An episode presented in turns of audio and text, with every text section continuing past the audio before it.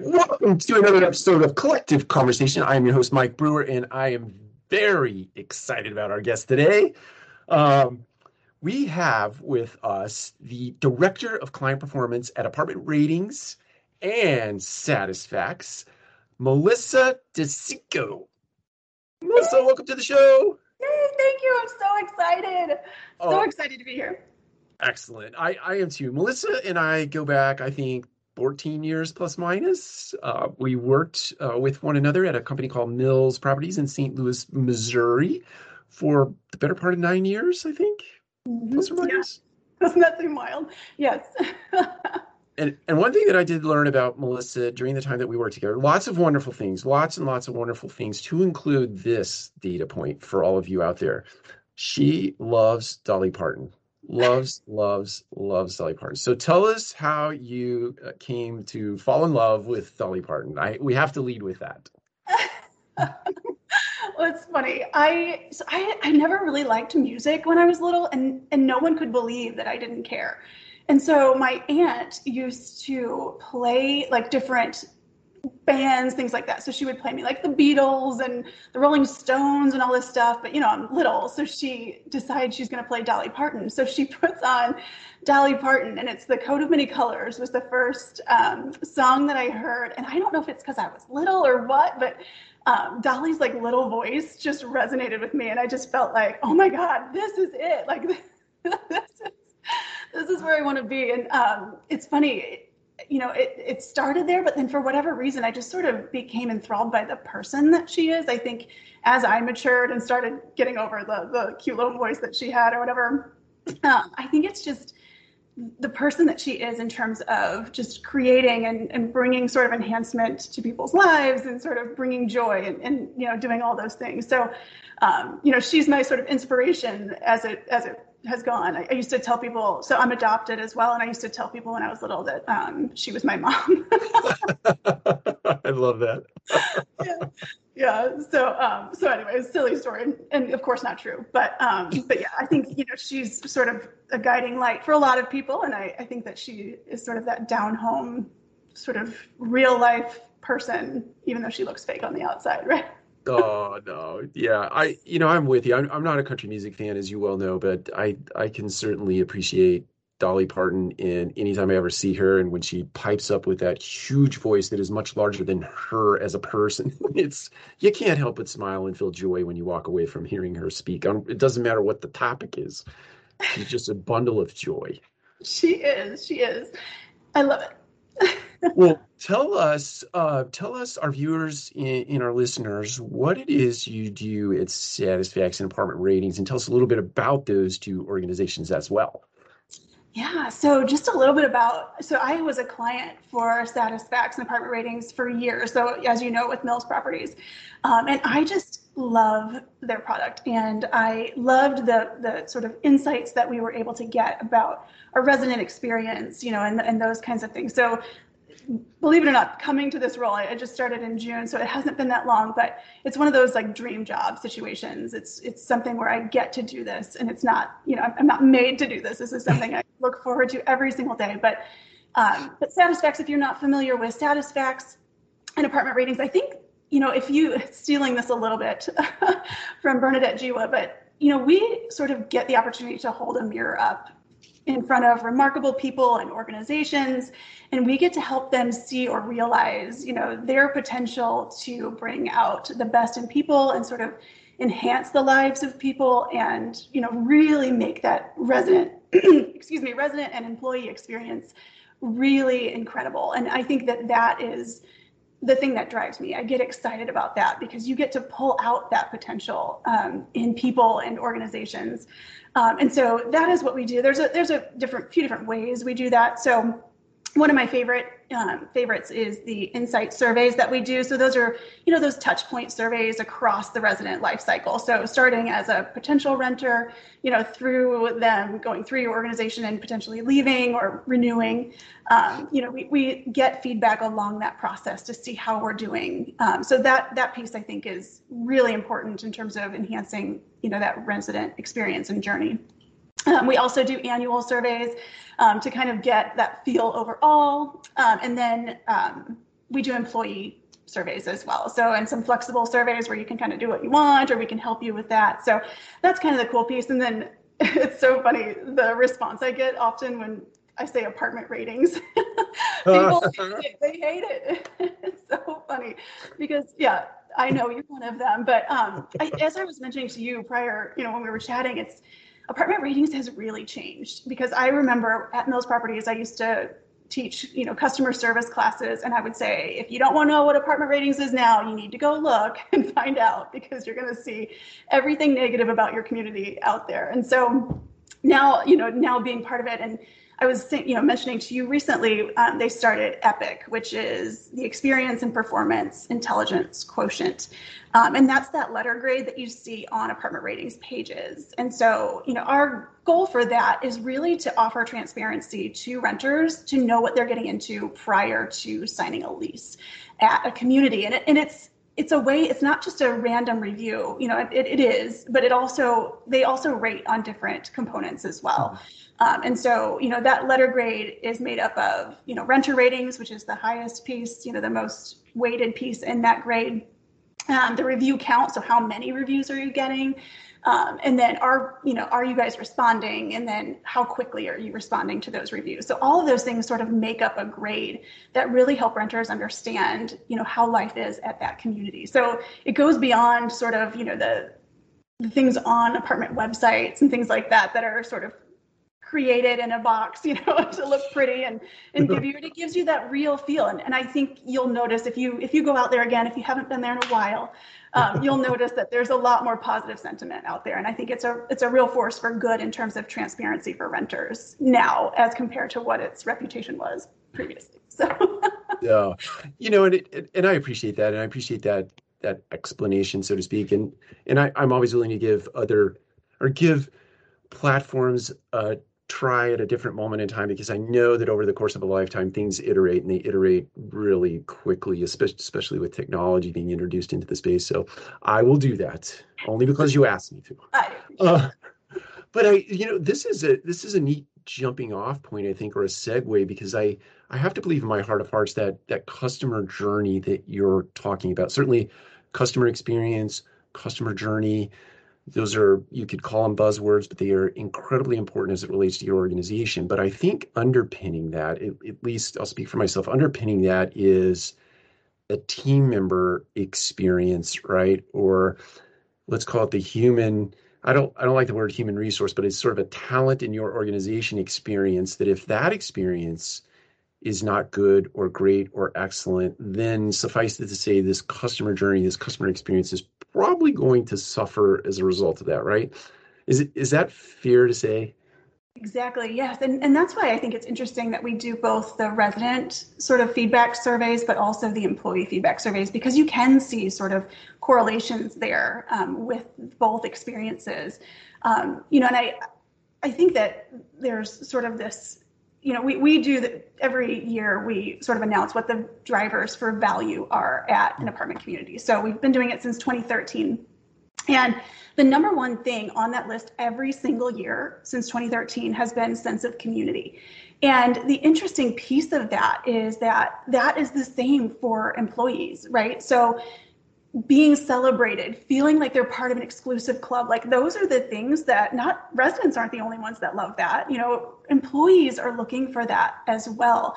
You know, they're not just looking for sort of, you know, ping pong tables and all those right. like, you know, perks that people think of. It's like, no, they they want this real moment. They want to be recognized. They want to feel celebrated. And I, I think that that, you know, seeing those two experiences mirrored, you know, if if one experience is higher, the other tends to be higher too. You know, so you see those ratings. You know, when one goes up, the other goes up. So I, definitely, I believe that to be true. I I uh, I don't know why I did this, but let's let's say it was several months ago, for lack of remembering exactly when. But I went and looked up the definition of community, and I'm not going to remember it verbatim. But when you when you think about a sense of community the community exists to support itself, but to it supported itself by way of creating these sort of interlocking things like psychological safety, right?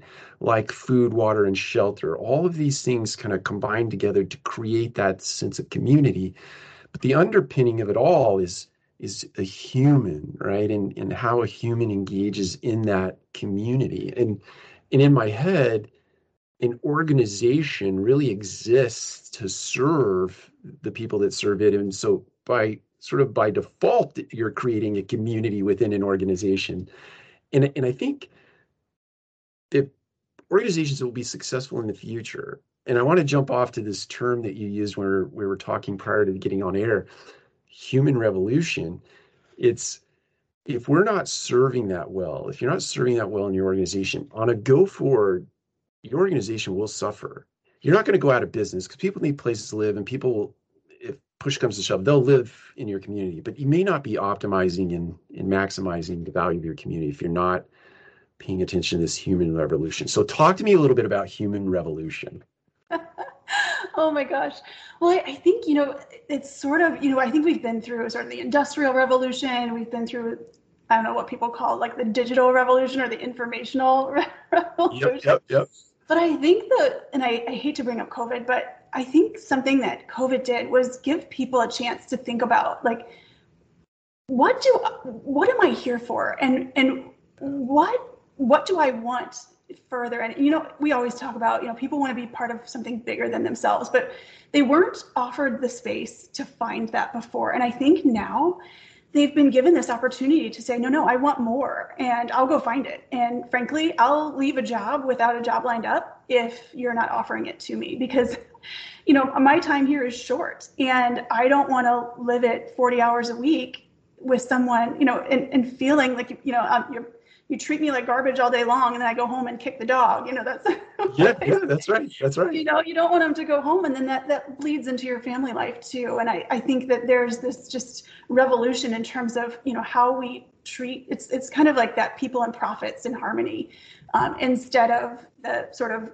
profits above. And it's not necessarily people above profits either, but it's it's it's something where we need to get better aligned with how people are human today. And I, I think that, you know, it's not technology taking over for them. It's not, but it's really blending all of that. How can we use technology to really enhance what we offer from the human perspective, right? So how can we make your job better, you know, you know, and how, how can we make experiences of, you know, whoever our customers are? It doesn't even have to be multifamily, but, you know, how do we make those better and how do we make it better for both parties involved? I think that's kind of where it is. And I think companies need to come to this sort of ideal that we need to rethink our strategy, right? We need to make sure that culture isn't just shiny words on a wall, that they're actually things that you can see and feel in our organization, um, which I think is kind of the big downfall. I think a lot of companies.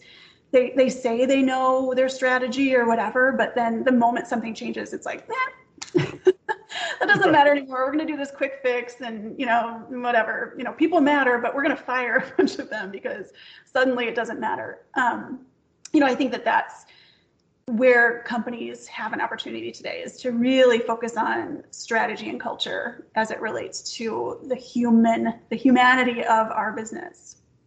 Yeah, it just as you're speaking through that, it, it just it brings to mind the, you know, the technology will consume the rote and routine work. It, it's it's happening. It will continue to happen, and it it will not stop for anyone. And when that's all said and done, there will be less uh, traditional work to do, right? Because it's going on behind the scenes. But what won't be replaced, I I just can't see this. At least I can't see it right now. Is the soft side of business, the human side of business, the humanity side of business. And it just brings to mind that there'll be a different kind of team member, a different kind of leader in the future as a result of that. So can you kind of speak into that? What you think the I know we're sort of forecasting here, but what the in my head it's like the now leader needs to be this, right? Because it's it's not tomorrow. It's right now that you need to be practicing these skills. Right. And I you know, I think it'll evolve. I um I think leaders, just when you think of it in sort of in general terms, you know, there's all kinds of different leadership philosophies. I know, you know, servant leadership is what you know you subscribe to quite a bit. Truly human leadership, you know, there's there's so many different ways to look at it. But I think ultimately, when you go into organizations, what you see is they want to lead in these, you know, theoretical ways, but unfortunately, you find a bunch of managers. And despite our efforts and sort of as much learning as we do, or as much training as we go through and all of that, you, you end up defaulting to managing people. And you're there to kind of make decisions and all of those things where Whereas I think in the future, I think we have to really get rid of that management thing. It's about trust, right? So we're creating these these these sort of moments of trust between each other. And now we're cheerleaders we're mentors we're coaches but we're we're doing it in a different way because they don't need us. We're there to sort of create enhancements or experiences that you know really develop that person. And i don't know if that's coming across right but i i, think even today i think we believe that but i'm not sure that we're in practice doing it. I think you're right. And i think i think it's uh I think the reason is to I think to your point is there's there's not an operating manual for that sort of thing, right? And no one's written the book on right. what you know, you, you wanna how do I fix my dishwasher? One, two, three, four. How do I love someone? Mm, that's messy. I right. There's no there's no picture for that. Well, and I think it goes back to, as I mentioned before, it's, it's about strategy and culture. And I, I think trying to create those things based on what you've seen in other organizations or whatever, it makes it so that it's not authentic. So I think starting with strategy and understanding who we are and our purpose and our why, you know, for being here as an organization, and then creating those values to drive your culture because they're really you, not because they look good or they sound good or whatever. But I think that's your guide, right? That's the step by step thing where when you're talking through with your leadership, like these are the things we want. Like, here's our organizational value it's you know trust or whatever and and here's what that means to us because that could mean you know different things for different people or even you know a collaborative environment that could mean we want you to argue with each other to to figure out a point or you know or we want you to work across departments and come up with solutions that everyone agrees on. You know it could be it could be different things but defining those things and then making sure that your leaders are living those every single day. Because i think someone really showing that and and making hard decisions based on those things are what the new leader is going to have to do. Because right now when you go any into any organization you'll see these gaps in their culture. You know you'll see these you know, I just did a session at NAA with amazing panelists. So um, Susan Hobson at TRICAP and uh, Karen Truman at Legend Management. And when we talked about it, you know, something I talked about with culture, and I, I think we miss this quite a bit, um, is everyone has this people first sort of mantra, you know, and yeah. and when you're thinking about it, you know, but they're the ones that would fire someone, or they're the ones that would not offer development opportunities, or you know when someone leaves your organization. So this is we started talking about like alumni networks and things like that because when someone leaves your organization they're no they're, they're not family anymore. They're you know all these things that you were saying about them like it, it just you know it stops. And, yeah. and we say we say all these things but you know when people leave our organization they're still part of us. They still that's right. you know collaborate they, they built us in some way or you know they, they left some piece of themselves with us. And so you know i just think it's interesting how organizations say, you know, they're, they're people first, that's all that matters. But then the moment they're no longer part, they no longer matter. You know, so another little example, but, I think it's, it's really finding those leaders who are just relentless about making sure that they are the stewards of the culture and that they are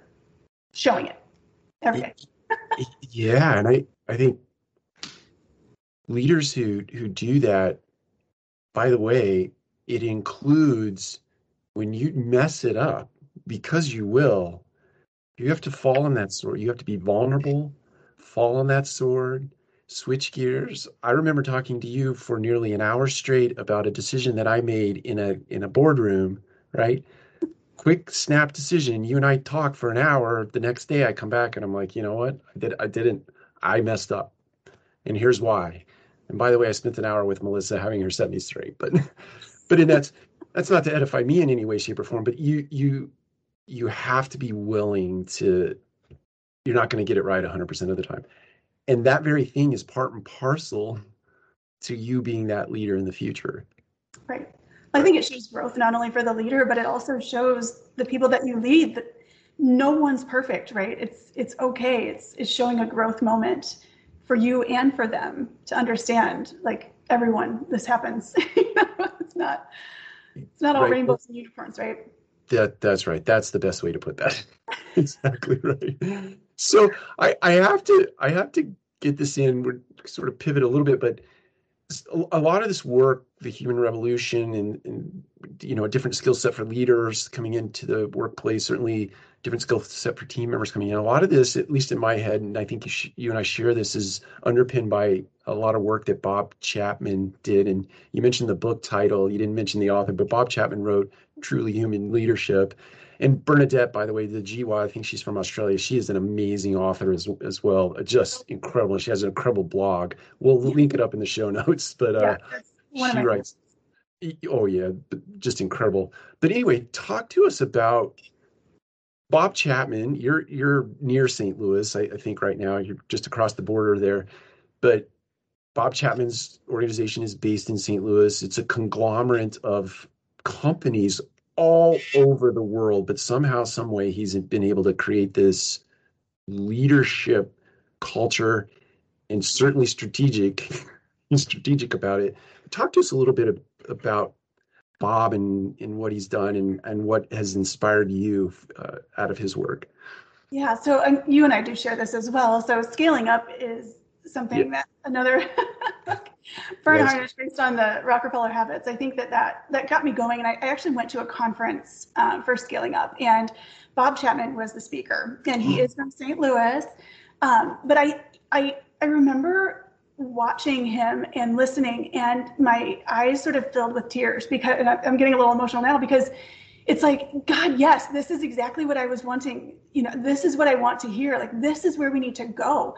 Um, you know because he tells the story about um, you know going to a wedding of a close friend and you know his friend was walking his daughter down the aisle and and giving her away to this guy. And they say you know we give this woman you know to be married to this man. And he's like no no what we're doing here is we're giving you to the opportunity to be stewards of each other's lives and to really make sure that those are enhanced for both of you right? It's not about whatever but it's he's like this is someone's precious child. And, and we have all of these precious children that we have the opportunity to serve in our organization yet we don't treat them like someone's precious child you know? And so i think that right he he was the one that sort of taught, I know as I mentioned kind of kick the dog. That, was, that was kind of a nod to him as well but you know his book is everybody matters. And if you haven't read it I mean it's an oldie but a goodie. And it's it's funny because I think they were so far ahead of their time because now I think it's finally coming into this human revolution that they've sort of been speaking about this whole time.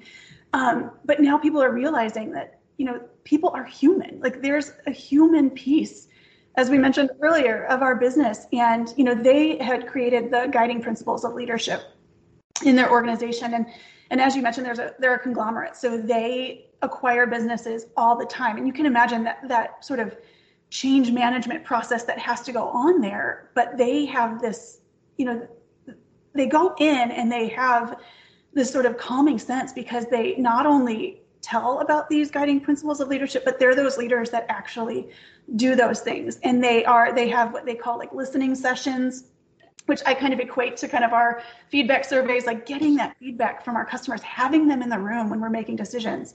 You know, they they do that. They even, um, you know, when they go to their different companies and things like that, when they sit in a room, some of the first questions they ask is, "These are our guiding principles of leadership how are we how are we measuring up to these? Do you feel that? Do you feel that this is accurate in this organization? And and they're willing to hear that feedback. And i think that's what we all need to hear because that helps us change. It helps us grow. It helps us build our companies and organizations into something better for those people that we have the honor of serving. Um, and I, I think that again he was ahead of his time. I think right now is kind of the time where that's going to start taking the front and center because if organizations don't get on board I think you may still make money, but people aren't going to want to work there, right?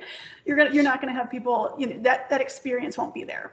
it'll be a transactional, not relational, right? Oh, I think that is the punchline, right? It it really is these next whatever, let's call it 10 years just for sake of conversation. These next 10 years really will be the transition from transactional to relational. And we've to your point earlier, we've given that lip service for so many years. The the team member first much. I I love team member first. I've seen that forever, right? And I think Tom Peters coined that term or Peter Drucker, one of the two, but but it's it but it is true but but now it's real and you know you can argue about the left brain and the right brain and analytical people and and certainly creative people and soft skills and hard skills but the soft stuff is the hard stuff and, and that's the stuff that we have to focus on now. And it's i think to your point about bob chapman it, it really is a privilege that you get to spend eight hours a day with somebody else's daughter son mom dad right? We are people serving people. Right. and it's important. It's important Right. work.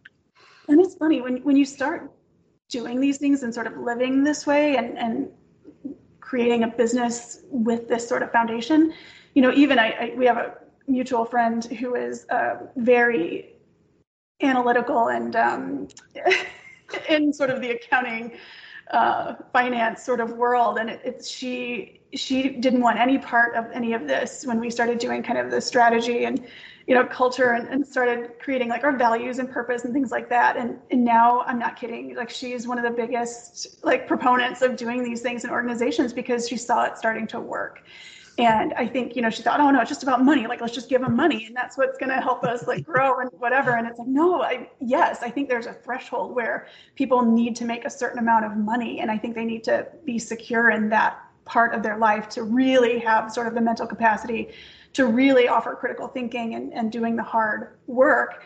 But after you've met that threshold like then it's it's more about how am i enhanced? How am i enriched as a person through your organization. And i think that even someone with that analytical brain can see that starting to work you know and um, i'm not sure if you i think his name is dan price. I'm not sure if you follow him. Uh, Yep. but he's gravity payments. And he was the one like long i don't even know how long ago that was. I don't know if you remember but he decided at his organization he was going to make you make $70000 a year even entry level. And i mean he i think he said something like you know one of his quotes was you know why do i make seven times more than like my employees? Like why do i deserve that? Why do i need that? You know I, I think and it's funny people thought he was crazy when he did that.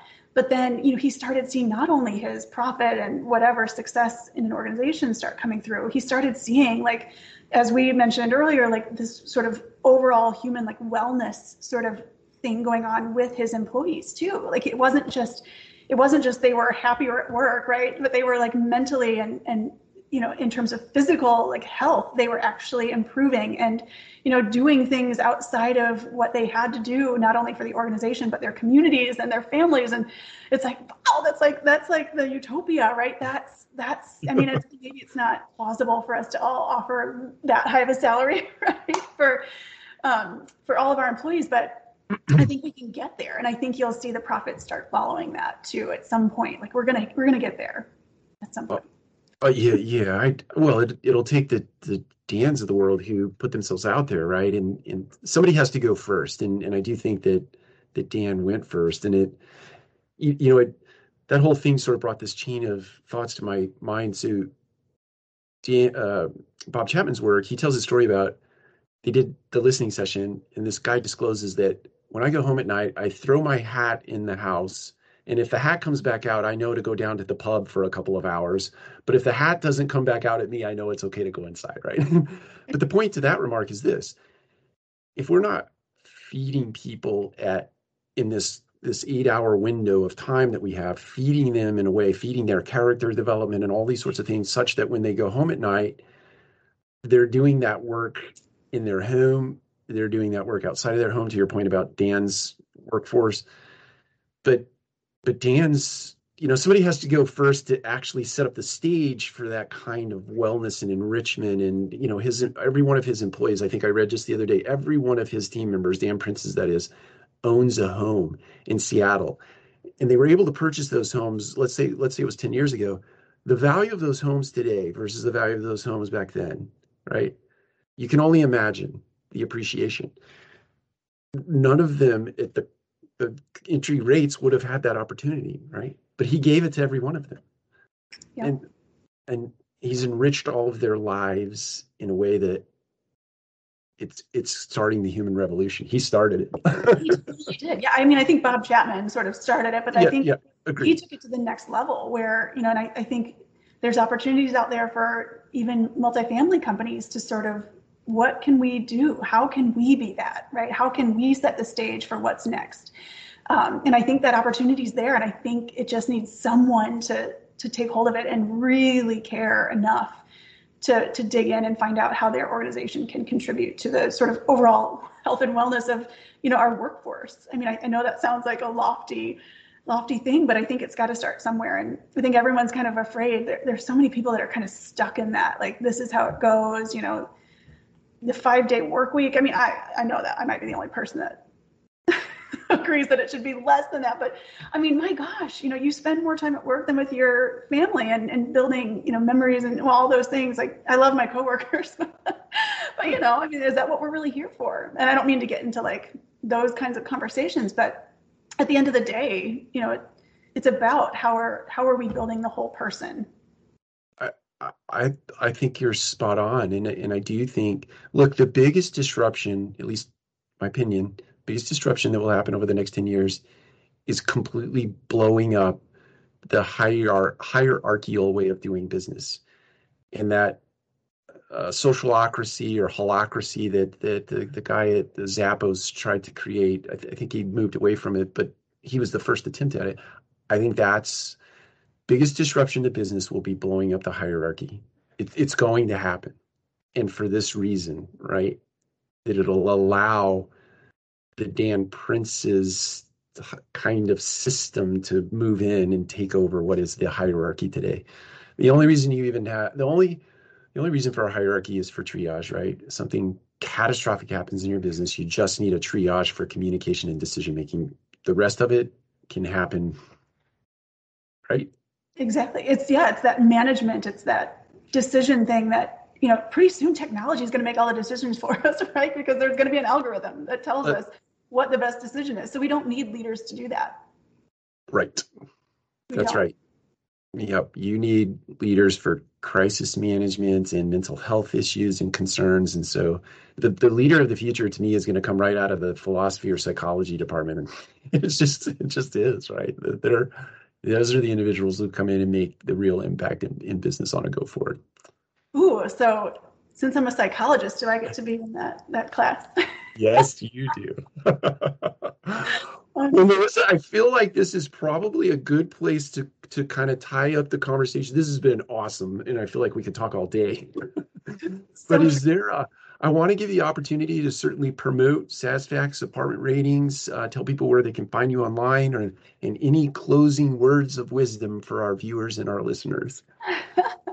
well, you can find her um, satisfacts.com, which is obviously for our partners. So in multifamily, that's where you would go to access any kind of survey information. We have a ton of stuff out there too, though. So we, we do monthly webinars, so just content to help you. Um, the one coming up in October is on delinquency. So if you have any kind of, you know, we did celebrating teens last month, so there's one you can go check out. But we have webinars, you know, all kinds of different resources out there apartmentratings.com you know we can help you manage that to make sure you have a good reputation there. So um, you can do that. I'd love to connect uh, with people on linkedin. So you know if you can find me melissa desico um, on linkedin that would be wonderful. Uh, you know i figured since we opened today with dolly we should probably close with dolly as uh, well. I and I, it. you know, I think when we were talking, I, I, the one quote that she had, I think, really sort of sums up what we've said today. And I, she said, Don't get so busy making a living that you forget to make a life.